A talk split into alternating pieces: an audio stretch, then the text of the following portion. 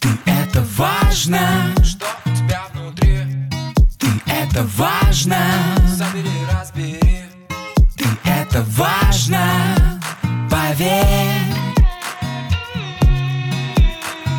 Добрый день, дорогие друзья! Я, Мицкевич Елена, практикующий психолог, рад приветствовать вас на своем подкасте «Ты – это важно». И сегодня мы с вами начнем очень объемный и важный разговор о наших ошибках мышления, о когнитивных искажениях, которые мешают нам реалистично воспринимать себя, окружающих людей и текущую действительность. Но прежде чем начать, я хочу поделиться с вами важной новостью, важным событием. Два года назад я впервые открыто публично поделилась своей мечтой. Мечтой открыть школу психологического здоровья, где могли бы быть разнопрофильные специалисты. Специалисты, работающие с отношениями, с темой детьми, сепарацией, с финансовыми вопросами и многим-многим другим. Я подробнее об этом рассказывала в своем личном блоге. Если что, ссылку вы найдете в описании. Так вот, Спустя два года, чуть-чуть в иной форме, эта идея родилась. И родилась как продолжение подкаста «Ты – это важно» в виде одноименного портала адекватной психологической информации и адекватных психологов, которыми я от души с вами могу делиться. Да, мы живем в чудесное время, где присутствует обилие психологической информации, но, откровенно говоря, она не вся требует нашего внимания, не вся заслуживает нашего внимания. И в своем блоге я периодически пишу о качественной психологической литературе. А теперь, кооперировавшись со своими коллегами, мы будем делиться профессиональными психологическими текстами для того, чтобы вы и еще больше могли развиваться и улучшать качество своей жизни. Что еще кроме текстов? Конечно же, различные практики, упражнения. А в перспективе мы периодически по очереди все будем вести для вас интересные тематические прямые эфиры. Все мои коллеги работают в разных подходах в КБТ-терапии, в гештальт-терапии, в психоаналитическом подходе, в транзактном анализе, в позитивной психотерапии. Но то, что нас объединяет, это общий взгляд на терапевтический альянс и вообще на терапевтический процесс. Важно, чтобы он был теплым, поддерживающим, со здоровым чувством любви. Именно это и объединяет меня и моих коллег, которых с удовольствием я могу вам рекомендовать. Если вы искали своего психолога, пожалуйста, зайдите по ссылке в портал. Там вы можете посмотреть видеовизитки, прочитать уже некоторые тексты психологов, которые мы начали выкладывать, познакомиться с ними и, возможно, встретить своего. По отзывам моих подписчиков, которые слушали уже видеовизитки, я могу сказать, что у нас получилось этими обращениями уже создать такое коллективное ощущение тепла и то, что выход есть, поддержка есть, и вы можете ее получить. В любом случае, даже если у вас сейчас нету ресурсов на работу с психологом индивидуально, приходите в портал, там вы найдете поддерживающую информацию в дополнение к подкасту. Ну а теперь к теме нашего выпуска. В человеке важно все и мысли, и чувства, и действия. И про чувства в этом сезоне мы с вами говорили достаточно много. Сейчас мне видится важным уделить внимание именно нашему мышлению, а точнее когнитивным ошибкам, которые мешают нам выстроить конструктивное какое-то поведение, паттерны поведения и менять нашу жизнь к лучшему. Потому что повторяющиеся, а тем более деструктивные мысли приводят нас, к сожалению, к одним и тем же выборам, эти выборы в совокупности формируют единую модель поведения, единый паттерн поведения, что в общем и целом и определяет нашу жизнь и удовлетворенность, соответственно, в ней. Так что же это за когнитивные искажения? Сразу скажу, что о когнитивных ошибках говорят во многих подходах, я буду опираться на концепцию когнитивно-поведенческой терапии. И первая наша ошибка мышления, которая свойственна огромному количеству людей,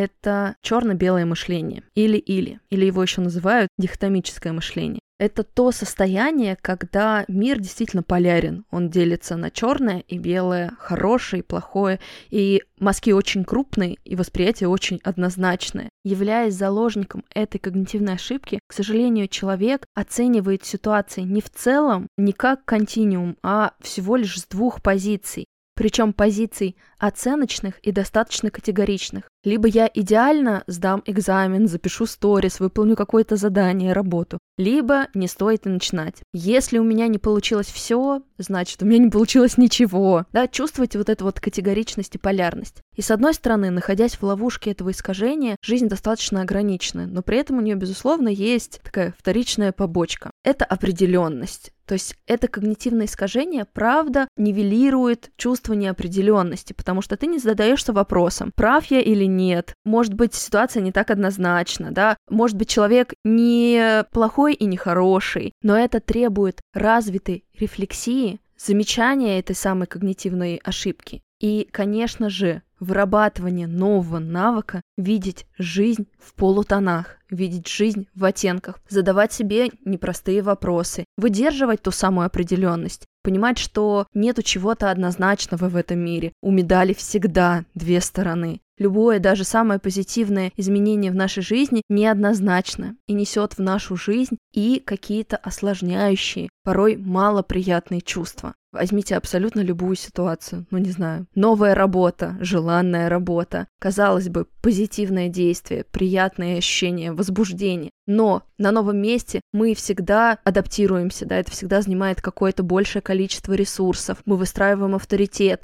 и это определенная сложность. Да, нету хорошего, нету плохого, все относительно. И отсюда, кстати, вытекает следующее когнитивное искажение – это навешивание ярлыков. Это не про полярность, но тоже про оценивание и навешивание каких-то штампов. Причем чаще всего штампов именно негативных, которые не берут во внимание какие-то аспекты, которые могли бы перевесить это мнение. То есть как раз-таки, опять же, неумение видеть детали, мышление такими крупными мазками с негативным окрасом в адрес себя и окружающих людей. Например, вместо того, чтобы сказать «я совершил ошибку», человек, навешивая ярлык, говорит «я лох, я неудачник, у меня постоянно ничего не получается». Или в отношении других людей. Человек смотрит на руководящую должность и говорит, ну, все начальники бесчувственные, наглые и лицемерные. Например, подставьте свое.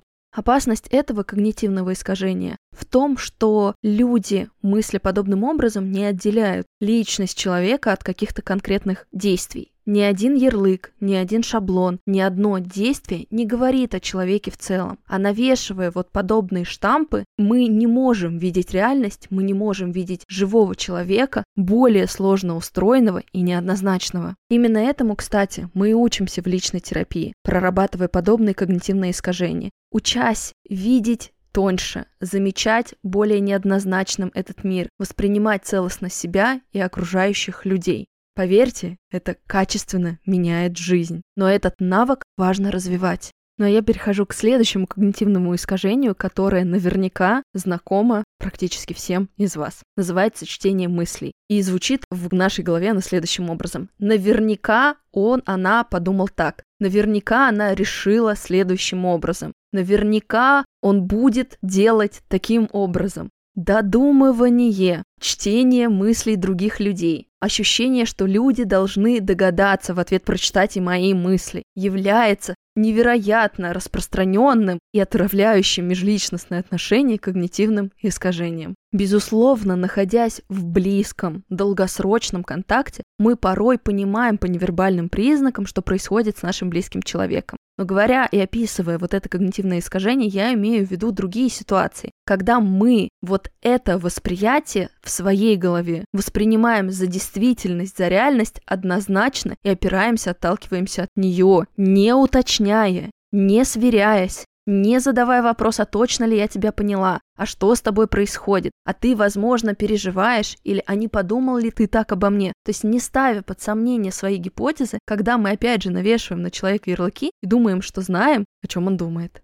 Все эти мысли про то, что наверняка он подумал, что со мной что-то не так, наверняка она подумала, что я какой-то недостаточный, наверняка они думают, что это все из-за меня. Вот если сейчас вы узнаете себя, Пожалуйста, запомните, что подобное мышление очень важно ставить под сомнение. И если вы не уверены, спросите. Если думаете за другого, уточните. Если хотите чего-то, скажите напрямую. Другие люди не обязаны читать ваши мысли. И вам это делать не стоит, если вы действительно хотите полноценных, близких и здоровых отношений. А следующее когнитивное искажение — это персонализация. Персонализация — это склонность человека воспринимать все на личный счет. Это внутреннее состояние, когда считает, что он причина всех каких-то негативных последствий, всех каких-то сложностей и проблем. Вот это вот чувство из-за меня я виноват, это, наверное, все потому, что я являются как раз-таки признаками данного когнитивного искажения. Когда кажется, что родители развелись из-за меня, или когда кажется, что я ответственна за ошибки другого человека, когда я чрезмерную ответственность за окружающих людей и события беру на себя и только на себя. Нивелировать, исправить эту когнитивную ошибку может как раз-таки разделение ответственностей